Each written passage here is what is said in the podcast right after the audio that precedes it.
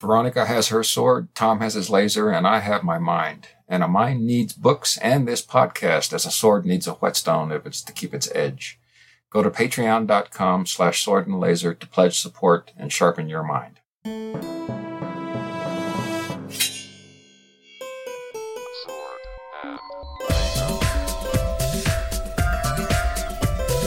Hey everyone, welcome to the Sword and Laser. I'm Tom Merritt. And I'm Mallory O'Meara.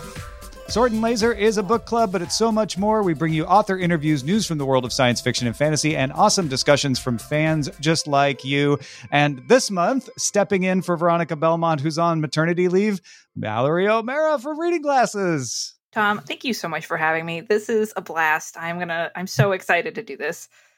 I'm so excited that you're willing to do it. Uh, it's uh, it's fun for me because I'm a fan of reading glasses to get you and Brea in months back to back. Um, I'm I'm really enjoying the book that you picked uh, for us, but we do we do have a message from the office of Veronica Belmont. Uh, she wanted to know she she hasn't forgotten about you all. Uh, she wrote, "Hopefully everyone is watching this dope ass season of The Expanse. I'm trying to read along this month. I also finished the new Bob. Uh, are you familiar with the Bobiverse?" I am not, and I am incredibly intrigued. Uh, the the Bobiverse is a series of books by Dennis E. Taylor. Uh, the first one is We Are Legion, about a man who gets uploaded into a computer during an apocalypse on Earth and gives birth to an entire race of replications of his own AI that operate ships. I love it. Count me in. And I'm probably I'm probably not even doing it justice, but uh, oh, you are yeah. totally doing the justice. I am in. so let's talk about what we are drinking. What are you drinking these days, Mallory? I am drinking a bunch of different bourbons as I always am, but something that's really exciting about what I'm drinking recently is so I just finished. Uh, by just, I mean I think it was two months ago, maybe a month ago who knows what time means anymore but time means nothing.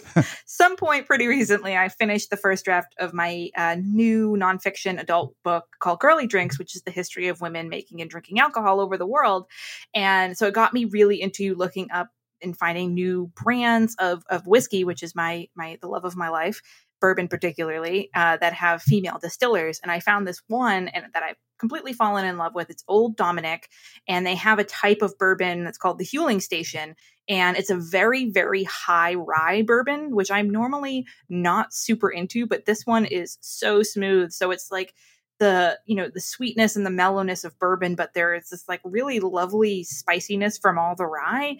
And it tastes just like you're drinking gingerbread it is awesome. I love mm. it. oh, I love gingerbread and bourbon. So that sounds amazing to me. Old old Dominick Huling Station. Is yes. that right? Yes. I will. Oh, someone's already put a link in there. Did, was that you? Uh, yeah. I'm clever like that. Incredible. I was gonna say yes, I can send you the link, but you've already conjured one for yourself. Uh, what is what are you drinking?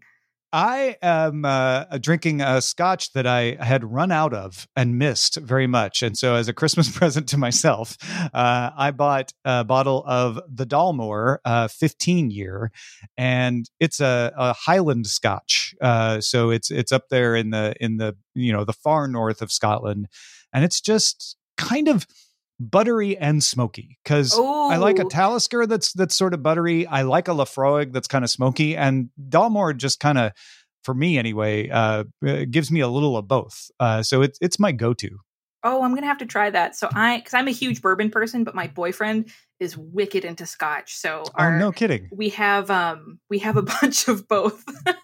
uh, I'm still trying to figure out whether or not, because of my book, it, whether it's it's going to be a tax write off. I've got, got my fingers crossed for it. Uh, but oh, we've never yeah. we've never tried a Dalmore, and I that's going to be the next Scotch we try. I'm very intrigued. I'm glad to hear that. Uh, uh, we have a mixed whiskey marriage ourselves. my my wife is is a is a big bourbon fan, uh, and I'm the Scotch fan. So that's oh, cool. that's so. You know what? In a magical world, we could go on a double date, but oh, right now we'll just have yes, to toast each other someday when we won't. you know. Maybe kill each other uh, unintentionally. We should do that. That'd be fun. Next year, 2022. Yeah, uh, bourbon right. Scotch tasting. I am Love so it. in. All right. Let's move on to the quick burns. Jan uh, posted that the OneRing.net has posted the official synopsis for Amazon Studios' Lord of the Rings series. A lot of the headlines I saw on this were uh, focusing on the fact that some familiar characters will be in here.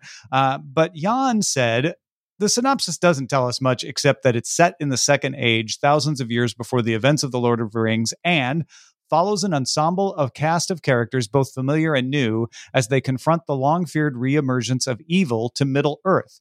Jan focused on one particular snippet that the show, quote, will take viewers back to an era in which great powers were forged. He points out that fans speculate the show will be about the forging of the great rings and the one ring to rule them all. Uh, if you're not familiar, the show is set to start filming for seasons one and two in New Zealand this month, and the pilot has already been shot and is currently in post production. It's funny. I was just having a conversation with somebody about this because the great thing about news for about the new Lord of the Rings series is that it's it's one of those wonderful moments for a fan when you already have an adaptation of something that you love, so everything else is just gravy everything is just wonderful gravy yeah. for this because uh, you know we we we me and my boyfriend did our yearly rewatch of uh, Peter Jackson Lord of the Rings trilogy, which is just perfection, of course. And we were just mm-hmm. sitting there talking about, you know what, whether or not what whatever the new the Amazon series is going to be, it'll be fine because we always have this. So I haven't been paying too much attention to it. I know a lot of folks are uh, have really been keeping their one eye on it. Uh, how do you are you excited? Not excited? Don't care? I'm I'm generally a person who you know believes uh, positively until proven otherwise. uh, uh, so I, I, tend you, to want I tend to want to think stuff is good, but there's some some uh, you know some objective stuff here that's being said in New Zealand. They have been consulting with Peter Jackson. They're talking about bringing back characters. Uh, you know, I I love this idea of saying, look, we've got a rich lore that we can draw on. They can't draw on the Silmarillion, uh, I have read. They can only draw on the appendix from Lord of the Rings. So that kind of gives some parameters, gives you some hints of where this uh, will land, which makes me believe that the forging of the of the rings might be where this story starts. And that sounds amazing to me. I, I'm all in. Yeah, I think it's going to be fine. Mm-hmm. Again, like I, I, can happily rest on on the wonder of the original trilogy, and I'm just like any, you know, I, I'm I'm fine with with anything. If it really departs from it, if it's something different, if it's more the same, it's all good. Like I I, I share your your your sentiments of it's going to be fine until proven otherwise. Until yeah. you know we get some news that they're taking a really hard left turn. You know, like oh well, half half the people, half the cast is going to be played by Muppets. You know, then I will be like, oh, huh, that's an interesting choice. Maybe this won't be what I think it's going to be. Otherwise, it's Fraggle Rock. I would actually a hundred percent be down for that. Uh, yeah, but until we get some really bizarre news like that, I'm I'm tentatively excited. Yeah, me too. Uh, and also put in that uh, Polygon has released their list of best sci-fi and fantasy novels of 2020, which is really exciting. Uh, there's a bunch of great books on their list. They recommend 16 books from uh, Shorefall by Robert Jackson Bennett, which has such a gorgeous cover. It is Mm. Incredible. Uh, to Riot Baby by Tochi Onyebuchi, which like was a huge buzzy book of last year. Definitely recommend reading that. And then to uh, the Salvage Crew by Yudhanjaya Wijeratne. Uh, and there's a bunch of other great, great books on there. Uh, Mexican Gothic, which I loved. Piranesi, which I loved. Uh, Once and Future Witches. There, there's so much, so many good books on there. So I, I know a lot of readers. Uh, same with movie watchers. Actually, it's like after after December and January, you're like, okay, well, I'm going to look over some best of lists and check out things that I might have missed. Um, looking for book or movie recommendations. I want to want to see what the best of last year was. This is a great list to start from. There's some some amazing books on there. Yeah. Oh my gosh, this uh, this is a good list. Uh, and and what's cool to me is that it does it isn't filled with a bunch of stuff we already read on yes. Sword and Laser. It's like additional to the to the stuff we read, and it's it's a greatest hits list, no doubt about it yeah there's definitely I, I, always get ex- like just like you i get excited about books book lists that actually have recommendations for like things i might not have heard of but there mm-hmm. are some things uh, brea and i joked a lot last year um we it was an unprecedented reading year for us because there were four different titles that we had to battle over and ended up just sharing because we loved them so much. Oh, And yeah. uh, Mexican Gothic was one of them.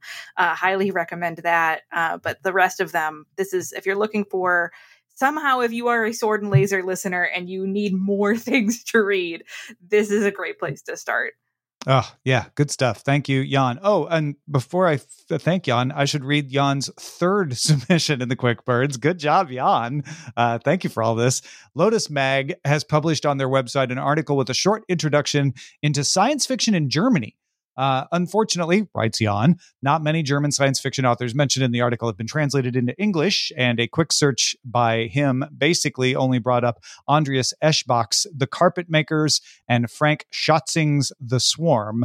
Uh, but maybe this will change in the future. So this one's a little uh, farther afield to, to to boost up your your list, maybe if you can't find translations. But I I still, even if I can't find translations, it's interesting to learn about these kinds of books so that I can keep an eye out if they ever get announced as like, oh, we are translating, you know, this particular book. Yeah, it's actually something we talk about quite a bit on reading glasses, like translated books, because less than 3% of the books that are Mm. published in the US are translated, which is completely bonkers when you think of the entire rest of the world out there. You know, there's so many great authors in every single country. Um, uh, we always recommend checking out different awards, trying to find book recommendations. And there is the Best Translated Book Award, and there's very often genre stuff on there. So that's a great place because it's always a bummer to read an article like this and you're like, oh, great, so much German sci fi. Can't wait to check it out. and then you go and there's none to be had. You're like, oh, well, I guess I'll be launching Duolingo.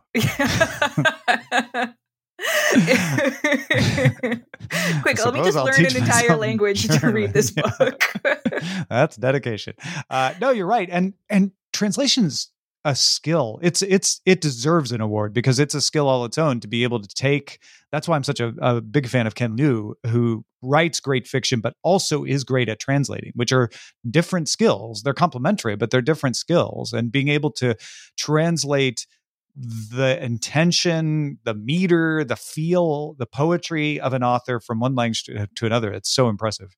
Yeah, I remember. Do you remember this? There was a big dust up in the literary community uh, a couple Mm. uh, years ago because that book came out, The Vegetarian by Han Kang, and um, it, it came out that the in, in the U.S. translation won all these awards, and it was this buzz, big buzzy book until finally somebody who was fluent in both languages said, "This is nothing like the original book." Yes, I remember is like hearing that. I think Yeah. somebody compared it to uh, the original was like reading Dickens, and um, you know the new version was like reading something like short and quippy, like Chuck Palahniuk. They were like, "This is a ter- might be a good book, but it's a terrible translation." and I do think about that quite a bit. So it is great when you can find great translators who you trust and you love their writing style.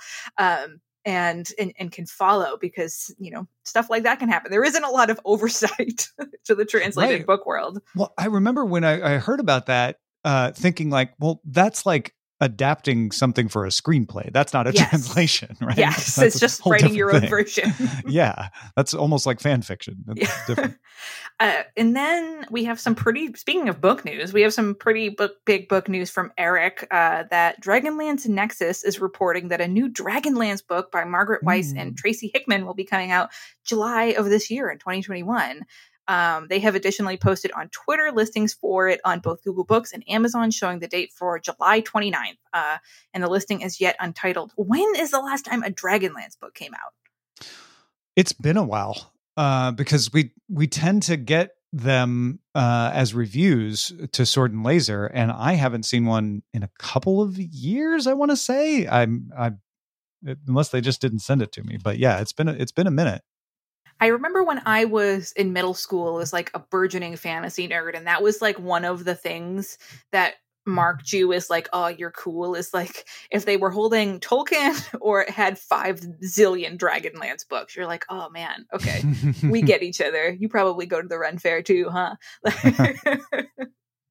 yeah, totally. I'm looking. Uh, it was uh, Dragonlance Legends trilogy, uh, September 2011. So it- Wow. it'll be be nice to have them back. Wow, that's longer than I, than I remembered. Again, though, time. Who can like ti- time is Yeah. meaningless right now. Uh, and then Trike uh, wrote that UK's new commemorative coin honoring H.G. Wells uh, uh, uh, gave the War of the Worlds tripods four legs, tripod, four legs, and uh, gave the Invisible Man a top hat, which the Invisible Man in the book does not have a top hat. They're honoring H.G. Wells. Uh, but uh, the Royal Mint designer Chris Costello, uh, in defense, said, "quote The final design combines multiple stories into one stylized and unified composition that is emblematic of all of H.G. Wells' work and fits the unique can- canvas of a coin." You know, I kind of like to think that the Invisible Man put a top hat on for the occasion. He was like, "Wow, we're getting a commemorative coin. I better put on that. my nice hat." Yeah, well, and, and and I'm more forgiving of the top hat, uh, especially now that you've given him a motivation. I love that. Uh, that was more forgiving of like, yeah, if you do the bandage thing, it doesn't show as well on a coin. Like I get they're putting a space where his head is. I'm still not sure I buy the the no, tripod, the tripod having four thing legs. Is hilarious That's because wrong. it, it's extra funny to me because you have to work harder. You have to draw an extra leg and then cast an extra leg. You were working harder to be wrong. In the in the statement, he said, "My design takes inspiration from a variety of machines, including tripods and the handling machines, which have five jointed legs." Like he's trying to argue that he just averaged it, you know, yeah, three, you know five. What? I, I looked four. at all the number, all the legs mentioned in this book, and I figure that four was was a good average. I'm just not sure all. that's a great choice. Yeah. No, it just is kind of silly. Um, they sh- they should have put they, maybe they can change it a little bit and put the top hat over the the fourth leg and just cover it up. just cover it up. Oh man. Yeah. I mean and and and I think what's so disappointing is like they're they're supposedly honoring H.G. Wells. And so I think that's why people are like, yeah, but are you really honoring him if you get his tripod wrong? Anyway. yeah. Well, thank you, Trike, for that. Thank you, Jan. Thank you, everybody, uh, for the quick burns, as always. Let's move on to Bear Your Sword, our feedback from the audience. We had lots of great suggestions for Crystal, who wanted science fiction and fantasy that's not action driven. She wrote like SFF murder mystery or very minimal violence. Uh, let's read through some of the suggestions that folks gave to Crystal there are some really great recommendations in here, or as Brea and I on Reading Glasses call it, Rex with an X hmm. because mm. it makes us feel really cool. Uh, Derp Kristen says The Long Way to a Small Angry Planet by Becky Chambers, which is a big uh, book that Brea recommends all the time. Awesome mm. book. Uh, they say, I guess it had some action in it, but I remember that there wasn't much violence. There's also The Strange Case of the Alchemist's Daughter uh, by Theodore Goss, which I super recommend. I love The Strange Case of the Alchemist's Daughter awesome book. Yeah.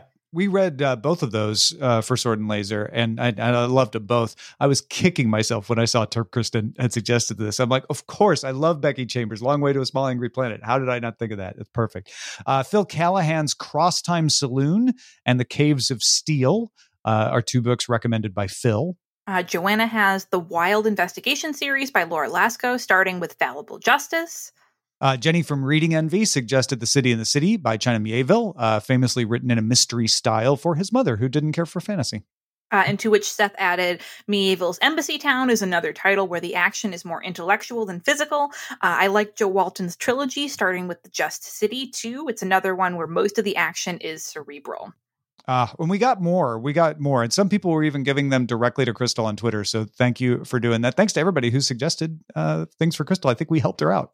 I actually have my own as well. Uh, this is something that uh, a book that uh, we loved on reading glasses, which is uh, "As She Crawled Across the Table" by Jonathan Lethem, uh, which is about a female scientist who find who has a um, creates a black hole in her lab and falls in love with it.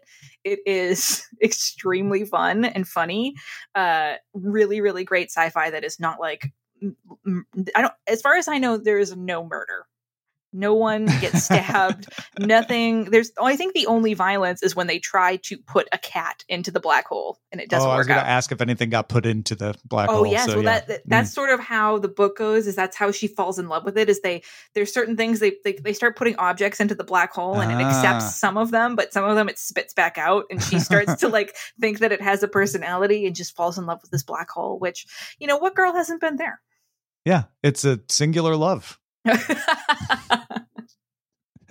Uh, thank you, everybody. Uh, Crystal, you now have recommendations from here till the end of 2020, which we assume will last forever. Uh, We're still still there. We're all still in 2020. Uh, we also heard from Ruth Ashworth, uh, who wrote, Interesting to hear. Was it Mallory talking about dreams? I think it was hate when dreams. we were kicking off. Yeah. Ugh, hate dreams. Ruth says, I have always had very vivid, detailed dreams, but I have fewer dreams now than I used to, which makes me sad. Dreams to me are this wonderful way to experience so many amazing things. There's also the delightful fact that a lovely long hug I experience in a dream is indistinguishable in memory from a real one. That's lucky, Ruth. Uh, the feelings are the same, and it's comforting to me to know that however far away they might be, my friends can pop into my dreams to give me a hug whenever I need one. So my feelings about dreams are totally the opposite of Mallory's and I can appreciate how awful it would be to lose the ability to dream and why one might consider it reasonable to kill to get that ability back. So I'm very interested in the Marrow Thieves book. Count me in for this one. Oh no, thank you. Maybe maybe because I'm a really anxious person, and you, we you and I were actually talking about this before we started the show. But I feel like all my dreams are just like really anxious dreams where I f- am out in a place and realize that I have forgotten my mask. Like I don't Yeah. have nice dreams where my friends come and hang out with me and give me hugs. Yeah, last last night, uh, I we were comparing notes, and we both had very similar dreams about being in a place without a mask, and other people without masks were around us. And I I said, it's the teeth falling out of your mouth of 2020, 2021. Like It is so true. It is like I I I also had a dream just like that last night where other people weren't wearing masks. It's like it, it's a weird dream. It has replaced the because I'm a heavily tattooed person. Until the pandemic started, I would have these weird dreams where I would go out and look down and realize all my tattoos were gone. Those Oh, have been wow. replaced with oh my god, I'm not wearing a mask. uh huh. Uh huh. Yeah. I mean, they're all stress dreams of of one sort or another, and I, I they're not the only kind of dreams I have. I never get really good hug dreams like Ruth, though. I'm kind of jealous of that. I was just gonna say, Ruth, can you show us some sort of meditation on how to get nice dreams? Because Yeah. that, that could totally change my perspective on the Marrow Thieves. Absolutely right. Uh, well, that leads us to talk about uh, the Marrow Thieves. Uh, we are going to be non-spoilery because we assume there are still people reading, so we'll we'll save our final final spoilery thoughts for the next episode. Uh, but uh, before we get into some of the things that that folks out there were thinking about it, how how are you enjoying it so far? Oh my gosh, Tom, I love this book so much. This is fantastic. Although it is very funny. Um, we were I talked on our kick, you know, when we kicked it off last month and announced it. Oh, well, you know, everything's getting better. The inauguration is happening. I'm totally in the headspace for an apocalyptic novel. Uh incorrect. I don't know why I said you. that out what loud. were we thinking? Yeah. uh, so it has been a little different um, reading this book after the events of the past two weeks, but I still really, really like it. This is the kind of sci fi that I absolutely love. I love something that's very character driven. I uh, am the sort of reader that loves the, the Ray Bradbury school of sci fi that's more. I, I- forget what his quote was. He's like, I don't care about, you know, what the. I, I'm trying to remember the exact wording of the quote. It was, "I don't care how how the rocket flies. I want to know where it's going." Uh, Um, yeah. Okay. And I that's how very much how I am. Uh, so I am. Oh, whenever I read sci-fi, I'm very much interested in how it's affecting all the characters. And I mean, this book is that. It's, it's almost ev- all the events of of the novel. You know, all the big things that are happening in the world, and you know, being hunted for their bone marrow, and all the post-apocalyptic stuff. It's all. It's very much happening in the background to the lives of these characters, and I love that. I love teenage problems in the middle of the end of the world. Like I love the fact that the main character is like, "Oh God, we're being hunted for our bone marrow," but I have this terrible crush. Like I, I love that. How do I talk to her? I, oh my God, we're in a post-apocalyptic nightmare world. How do I talk to this girl? Like I Yeah. am so in for it. Uh, what do you think? I'm really enjoying it and I'm I'm pleasantly surprised by where it's going. And and I don't mean that to sound like uh, I was expecting it to be bad. I mean, I expected it to be a particular kind of story and it's not. Uh, and I'm enjoying this one as much or better than the one I thought I was going to get. Uh, this this is a road story. This is this is kind of similar, I guess, in a way to the second half of Parable of the Sower, uh, where they're you know where you've got a group on the road, but that's the it's the whole story, and this is a tight community.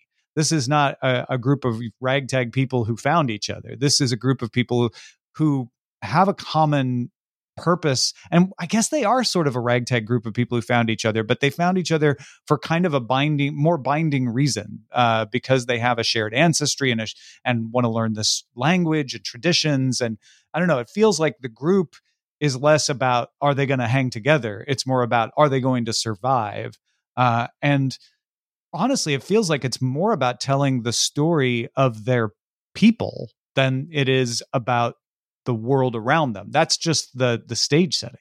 Yeah, it, it, feels very different than something like The Walking Dead, where you know there are these you know these people that got together. They're just trying to survive. What I really love about this is, I mean, besides the writing, her writing is just fantastic.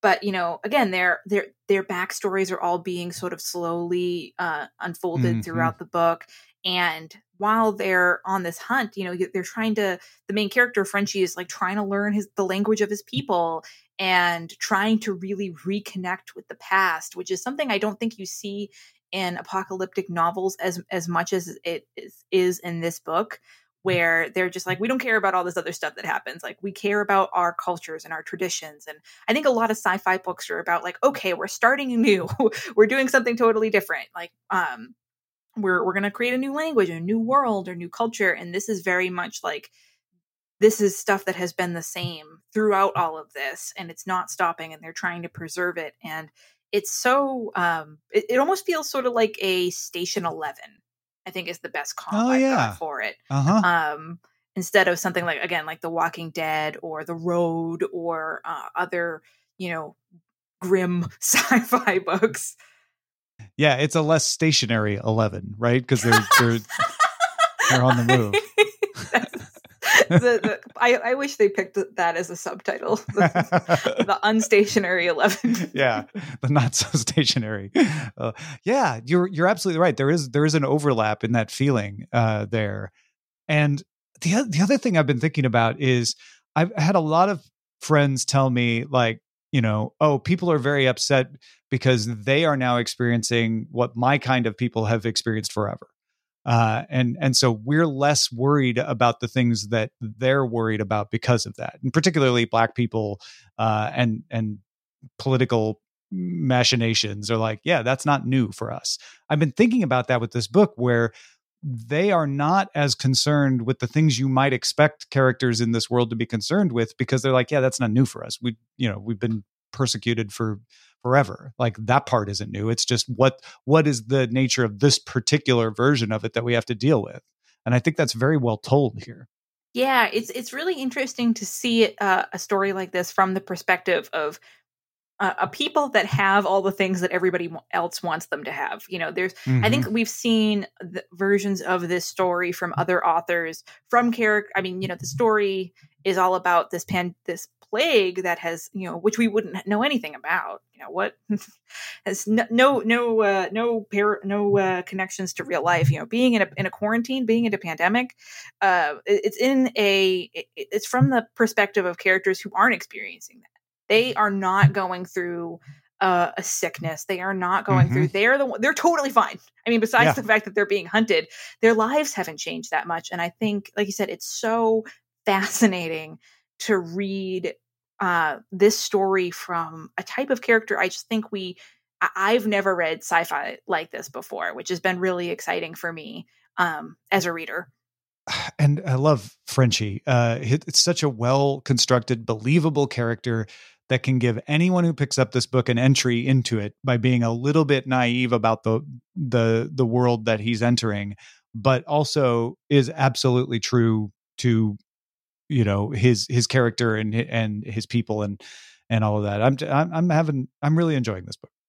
Yeah, it's it's really I, I before I read this book, I never realized how great it is what a great literary choice it is to ha- tell a story like this from the point of view of a teenager because one of the things in the book is that you know this the story of their people and the story of how all these awful events came to pass um, and you have to be old enough to to know it. So there's there's many children in the group and so everybody in this group knows different levels of what's going on. So you are mm-hmm I love a book that sort of doles out slowly the backstory of everything that's happening.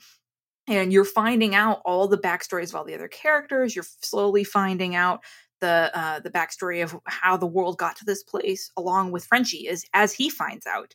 And it's kind of perfect because Yeah. you know teenager teenagers are like that. They're very self centered. They're going through the world really thinking about themselves first, and then he, there's many moments in this book where he stops and he gets you know the backstory of another character or another piece of the puzzle of how the world got to be this way, and it sort of stops him and take like he's sort of taken aback and go and like you know jarred out of his Mm. self-centered teenage space and go and like thinks about it for a second and it's sort of a perfect way to tell a post-apocalyptic story instead of just like you know the big expo- exposition dump at the beginning Yeah, yeah absolutely.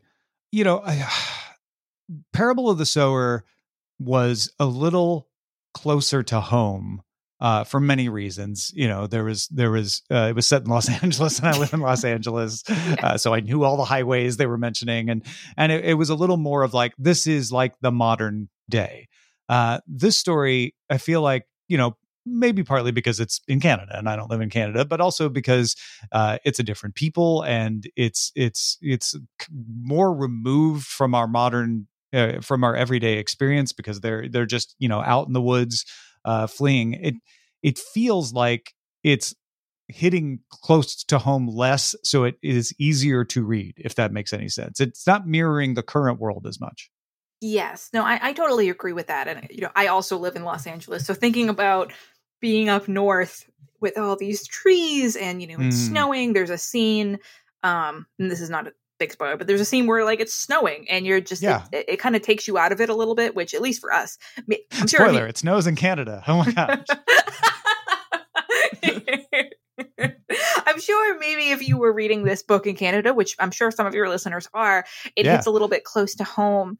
Hmm. I think it helps too that um it this feels I wouldn't say this is a super far like su- super post apocalyptic fiction, but it's pretty out there. It's all like they they often in the novel uh, refer to these like cataclysmic events that have happened, and they're pretty far in the future. You know, like cities falling Mhm. into the sea.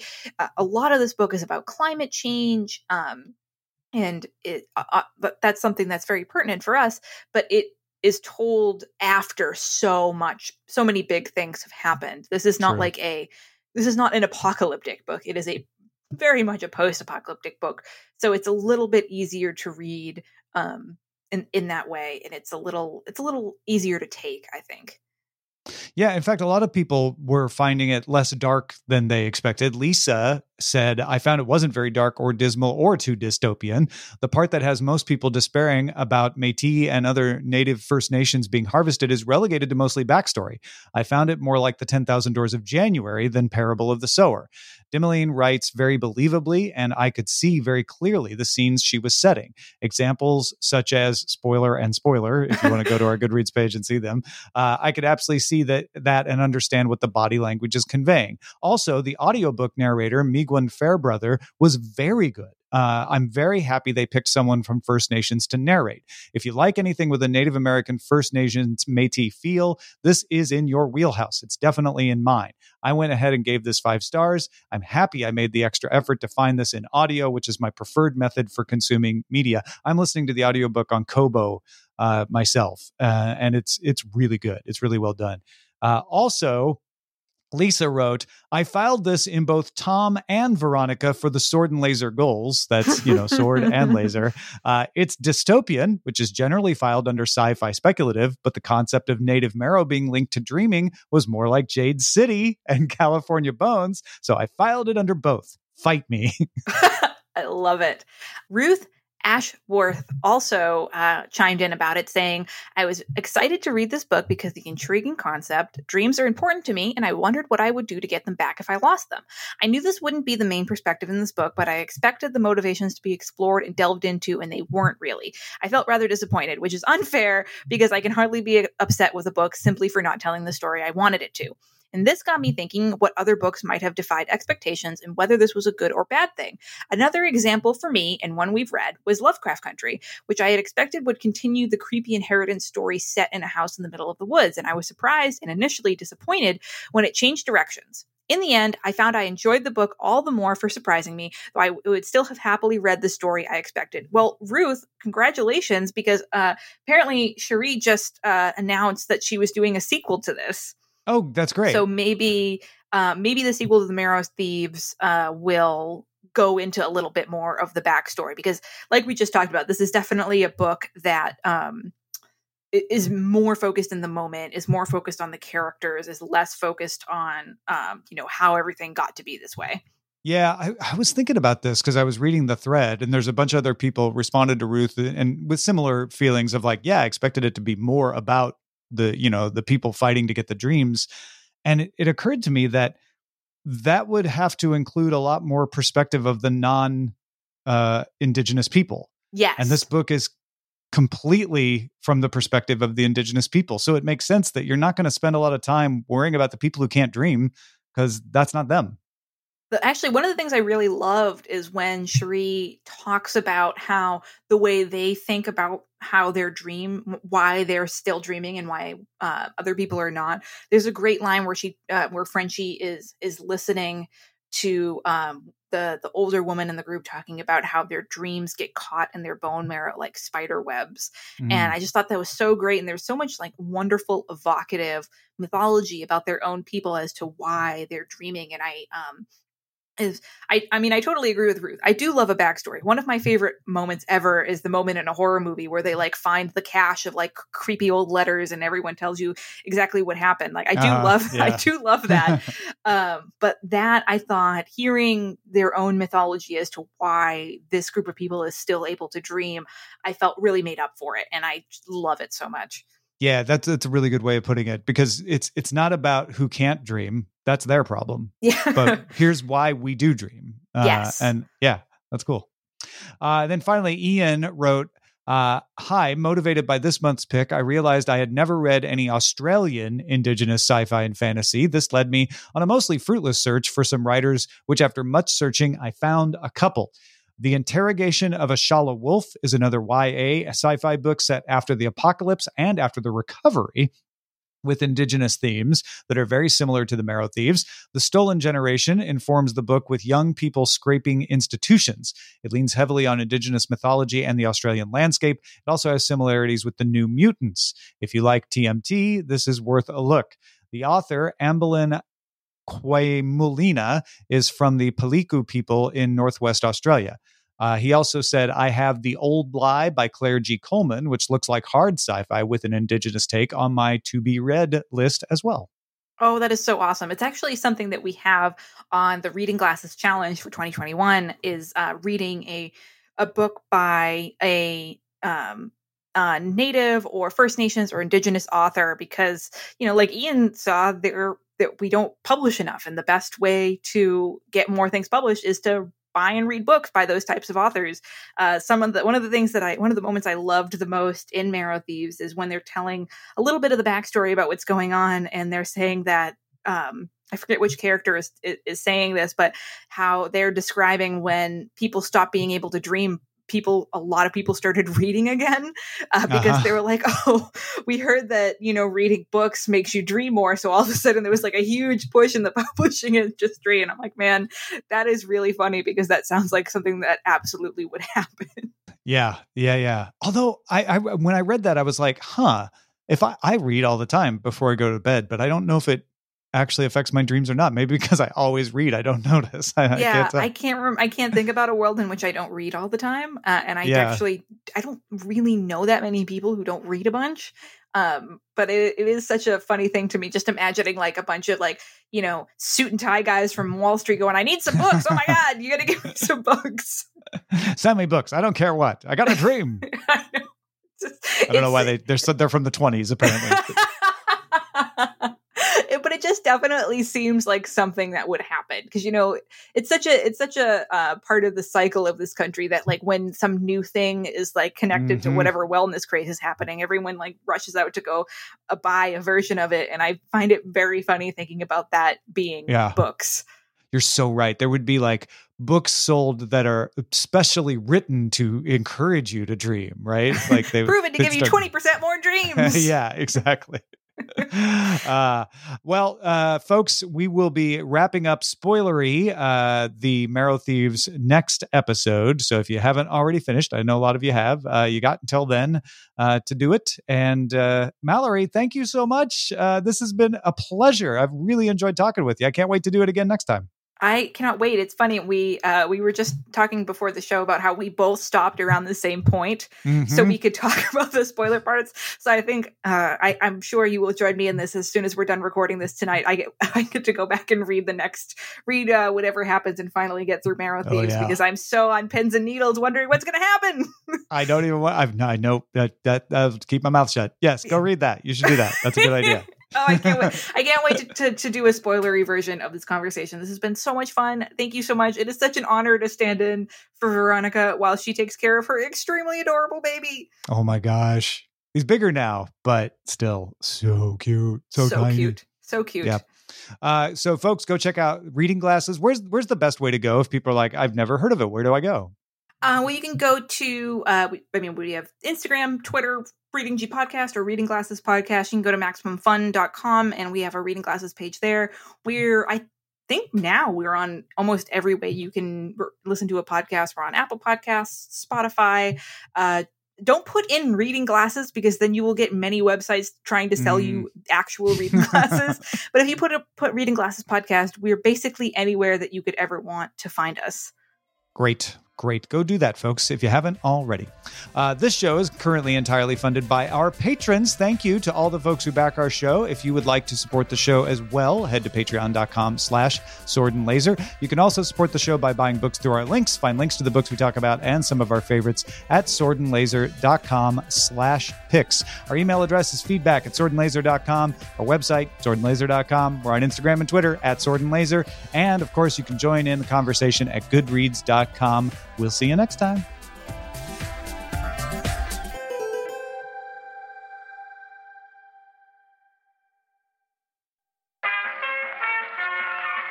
This podcast is part of the Frog Pants Studios Network. For more information about this and other shows, visit frogpants.com. Audio program so good, it's like you're there.